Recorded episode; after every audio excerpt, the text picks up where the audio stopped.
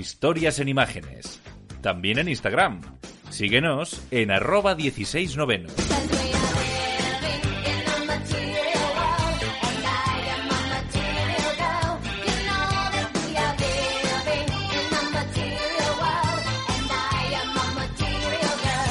¿Que estás para la hermana? Ah, no, no, no. Estoy para la protagonista, para Elena. Yo también.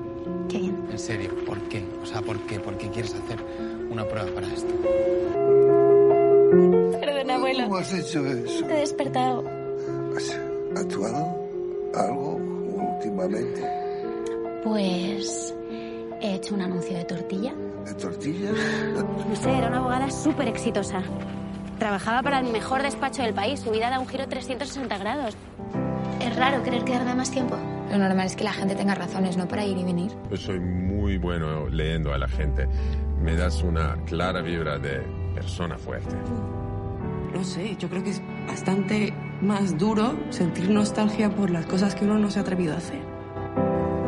¿Por qué crees que están torcidos? En realidad hay muchas teorías. Igual es que cambiaban de intenciones a medida que crecían, que elegían direcciones diferentes cada vez.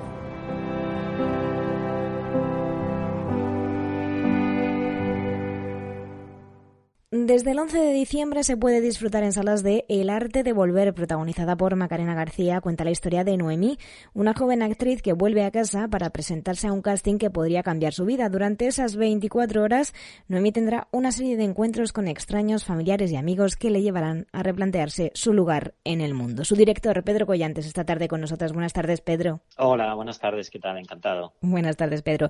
Es el viaje mm, de Noemí, pero podría ser el viaje emocional de cualquiera de nosotros en cualquier situación de indecisión de la vida, ¿no? Se puede extrapolar a todo. Sí, efectivamente, sí, sí. Es un, ella está en un momento que creo que todos nos podemos reconocer en algún momento de nuestra vida en el que, bueno, uno de esos momentos, por decirlo así, de cambio de fase o de que son a la vez un, un final y un principio, ¿no? Eh, cuéntanos un poco cómo has trabajado, porque eh, el personaje de Macarena al final es el personaje principal, ¿no? El resto eh, van sucediendo cosas em, a merced de ella, pero es el personaje principal el que lleva el peso emocional de la historia. Eh, ¿Cómo has trabajado con ella, ¿no? Para conseguir transformar el texto en lo que vemos en pantalla, que es pura emoción. Pues bueno, la verdad es que tuvimos bastante poco tiempo para trabajar, tanto de rodar como de ensayos, porque bueno, es una película que está hecha eh, a través de un programa de la Bienal de Venecia que se llama Bienal College Cinema y uh -huh. entonces es un programa que, es, que tiene que digamos que está diseñado para hacer películas eh, en muy poquito tiempo y con un presupuesto uh -huh. muy ajustado. Entonces uh -huh. Tuvimos solo 11 días para rodar y una semana de ensayos. Entonces lo que sí es que cuando le envié el guion a Macarena, ella me respondió bastante rápido y le gustó mucho. Yo creo que que ya de, base, digamos, que, que teníamos una, una, mirada muy en sintonía ya sobre el personaje, porque yo creo que ella lo entendió muy bien el personaje, la historia y conectó muy bien también con, con la emoción eh, de Noemí, del personaje, con lo cual eso ayudó mucho, que ya partíamos de, digo, de, un, de una base muy en sintonía. Eh, justo lo acabas de comentar, es tu primer largometraje ha surgido gracias a este programa, esta Bienale College Cinema de, bueno, de la Bienale de Venecia, como has dicho, ¿no?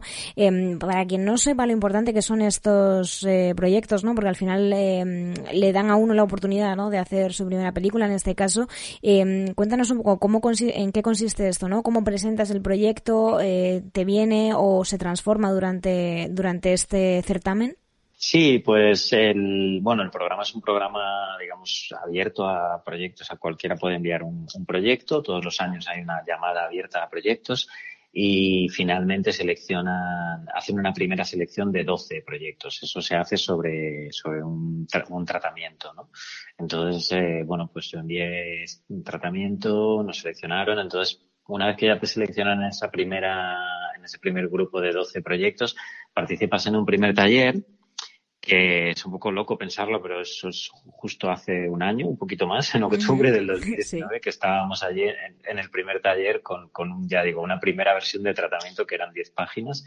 Y a partir de ahí empiezas a trabajar con un equipo de, de mentoras y de mentores que tiene el programa, que son muy buenos, de diferentes nacionalidades, algunos vienen muy del, o sea, tienen un enfoque muy de producción, otros de guion, y entonces básicamente te ayudan a, desarrollar el proyecto para que se pueda hacer dentro de, bueno, pues de estos parámetros que, impone el programa, ¿no? Porque es para hacer películas de lo que ellos llaman micro presupuesto eh, y, lo definen en 150.000 euros, que es, la, cantidad que con la que financian a los proyectos que finales, ¿no? Que se seleccionan finalmente.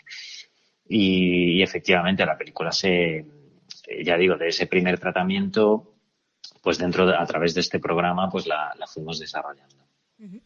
Eh, Pedro, cuando uno es montador eh, y mm, yo no sé si, si, si, escribe y dirige de manera distinta, ¿no? ¿Tiene una visión un poco más global del proyecto o no necesariamente? También depende del proyecto, supongo.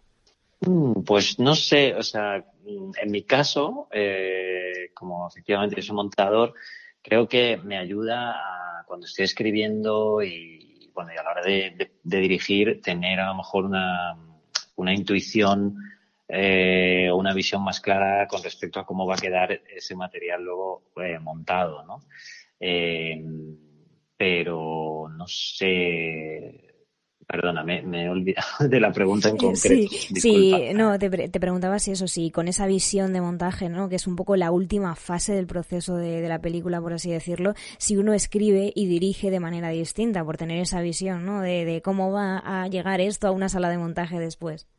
Sí, eh, yo creo que, claro, yo soy montador, entonces eh, sí que creo que eso, esa experiencia de, montar, de haber montado trabajos de otras directoras y otros directores con pues cada uno con pues con su digamos estilo y ritmo diferente sí que me ayuda a lo mejor a tener a la hora de escribir y de dirigir a tener quizás una intuición eh, más concreta de cómo va a acabar eso cuando ya esté el material eh, montado no eh, en ese caso sí yo creo que, que aporta algo. Pedro crees que el naturalismo podría definir al cine independiente español que se está creando en los últimos años, como por ejemplo el arte de volver, que también eh, bebe de, ese tipo de cine? Bueno, creo que, define, desde luego define a una gran parte del cine independiente que se hace en España, pero bueno, yo creo que también en, general, ¿no? pero también hay, hay otro cine independiente que, utiliza estilos muy diversos al, al naturalismo, ¿no? Que, que juega pues a lo mejor a usar convenciones de género, pero darles un tratamiento muy diferente eh, o acercarse mucho más a lo mejor a lo experimental. Pero sí, desde luego hay una gran corriente como de, películas independientes que son, que son más cercanas al naturalismo. Desde luego el arte de volver lo es. sí. y, y, ya digo, y creo que no solo, no solo en el cine español, sino en el cine independiente en general. ¿no? De momento este el arte de volver, ¿no? Que se estrena este 11 de diciembre, pero yo no sé, esto siempre suele pasar, Pedro, que cuando uno empieza ya quiere seguir haciendo trabajos y además no sé si tienes algún proyecto ahí entre manos. Sí, bueno, la verdad es que la, para mí la experiencia de esta ha sido ha sido muy bonita y, ha sido tan rápida que ya digo, es que se ha hecho la película prácticamente en un año, ¿no? Entonces sí, tengo tengo muchas ganas de hacer otra en la que en la que poder también trabajar con, algo más de tiempo. Y, entonces, bueno, he estado participando en un programa de la Academia de Cine que se llama Residencias y ahí he estado desarrollando otro proyecto que se titula Fosfeno, que es en el, guion en el que estoy trabajando ahora. Genial, pues con eso nos quedamos, ¿no? Para hablar en breve de, de, ese proyecto, de lo que se pueda decir. De momento, toda la suerte del mundo con, bueno, pues con este estreno. Pedro Collantes, muchísimas gracias por prestarnos tu tiempo. Muchísimas gracias a ti, un placer.